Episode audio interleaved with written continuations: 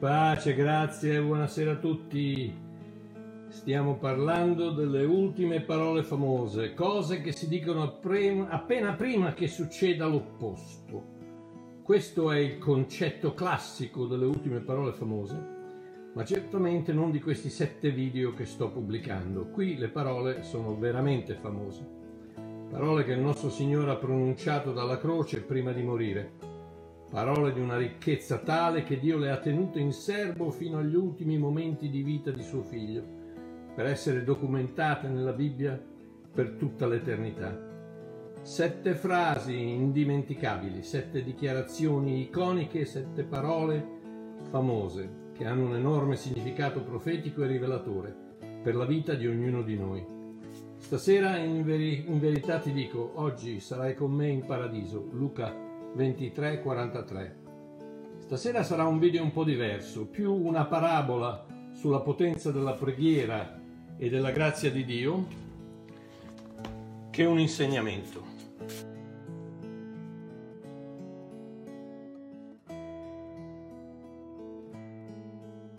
Bene, questa è la storia di Yaakov ben Yochanan, Giacobbe figlio di Giovanni in italiano. Giacobbe era stato un ribelle fin da piccolo. Già, da, già dai primi giorni egli aveva dimostrato un'assoluta intolleranza a qualsiasi forma di regole o discipline. Giorno dopo giorno le mamme del paese andavano alla casa di Yochanan e Rachel a protestare che il piccolo Yaakov aveva picchiato questo bambino, rubato il giocattolo a quello o spaventato a morte quell'altro. Perfino quando i suoi genitori lo portarono in sinagoga all'età di 12 anni per il suo bar mitzvah, Yaakov sdegnò il rabbino e tutti gli anziani e se ne andò sghignazzando. No, il giovane Giacobbe non aveva alcuna intenzione di seguire le orme di suo padre Yohanan, il cui nome voleva dire Yahweh ti fa grazia, e che era un pilastro di onestà e di rettitudine nella piccola comunità di Binghedi ai piedi di Masada, il palazzo estivo del re Erode. Oh, Giacobbe, che ormai aveva quasi vent'anni, guardava lo sfarzo dei re e le frequenti visite dei dignitari romani con i loro baldacchini dorati, schiavi in catene e mantelli color porpora, e non riusciva a contenere la sua rabbia e la sua invidia. Giacobbe pensava che non era giusto che solo i nobili potessero avere tutte quelle ricchezze e cominciò a rubacchiare qua e là per procurarsi tutto ciò che pensava essere suo di diritto. Sua madre, Rachel o Rachel in italiano, era una credente devota e pregava ogni giorno a Yahweh, il Dio di Israele, di proteggere il suo bambino e di mettergli la testa a posto in qualche modo. Ma Giacobbe non voleva sentire ragione e continuava nella sua vita scapestrata senza la minima preoccupazione o rimorso. Oh, Giacobbe era un omone forte e robusto e siccome molti avevano, molt- avevano avuto a che fare con la sua ira, Giacobbe era ben rispettato da tutti in paese. Bastava uno sguardo di Yaakov ben Yochanan e anche i giovani più temerari si toglievano di torno. Un giorno Giacobbe incontrò Don Beniamino, il boss della banda locale di malviventi, il quale gli offerse la possibilità di guadagnare parecchi denari regolarmente come sua guardia del corpo e sicario personale. Passare dal furto, dal furto all'omicidio non fu troppo difficile per Giacobbe e presto infilare un pugnale nella schiena di quelli che non volevano pagare il pizzo a Don Beniamino divenne cosa di tutti i giorni. Nel frattempo sua madre continuava a pregare. Yahweh ti prego, aiuta mio figlio a trovare la giusta strada. Salva mio figlio, o oh Dio di Israele, ti prego.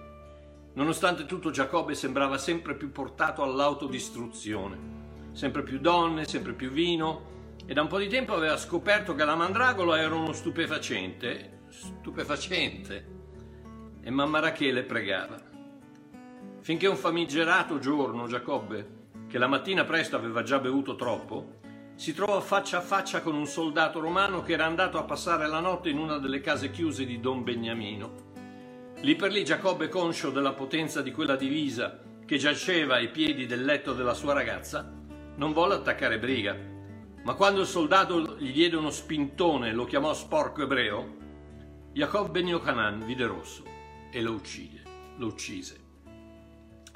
Anche se Giacobbe era risultato molto utile al boss della banda di Benghedi, quando sei ebreo e uccidi un soldato romano, diventi istantaneamente una palla di piombo che nessuno vuole appiccicarsi al piede e tutti lo abbandonarono.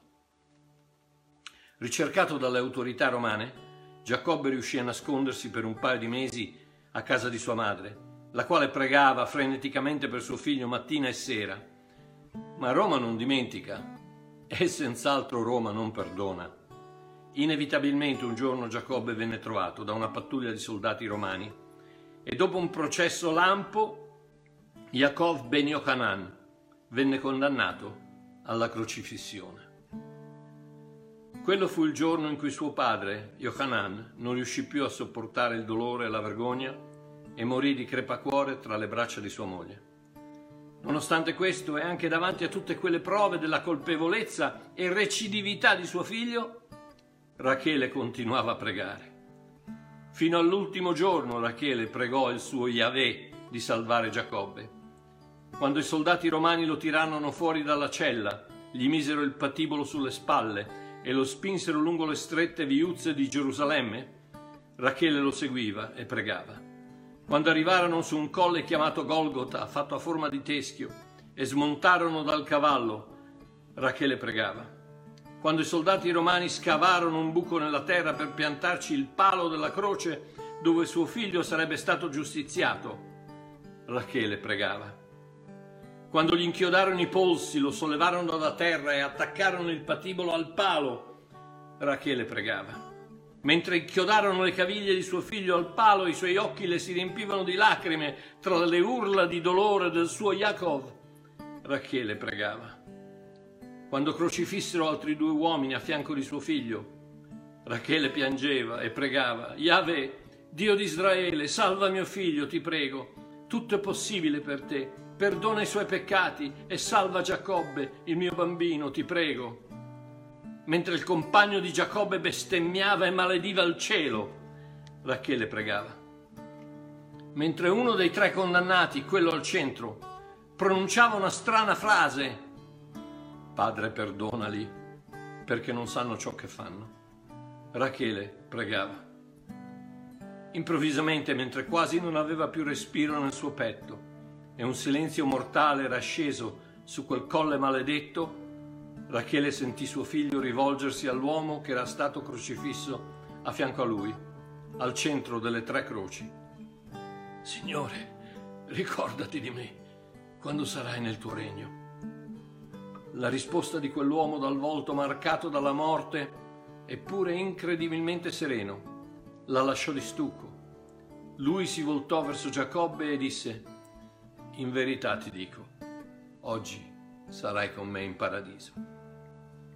Improvvisamente Rachele, come guidata da una mano invisibile, alzò gli occhi e lesse le iscrizioni in greco, latino, latino e ebraico che Pilato aveva fatto scrivere sulla tavoletta inchiodata alla croce sopra la testa dell'uomo. La prima lettera di ogni parola era scritta in grassetto. Il greco iota, nu, beta, iota, Jesus Nazaraios Basileus Iudaios. Non disse nulla Rachele. In latino NRI Jesus, Jesus Nazarenus Rex Iudorum, ancora meno. Ma quando lesse l'iscrizione in ebraico, la rivelazione esplose nel suo cuore e Rachele seppe istantaneamente che la sua preghiera era stata esaudita.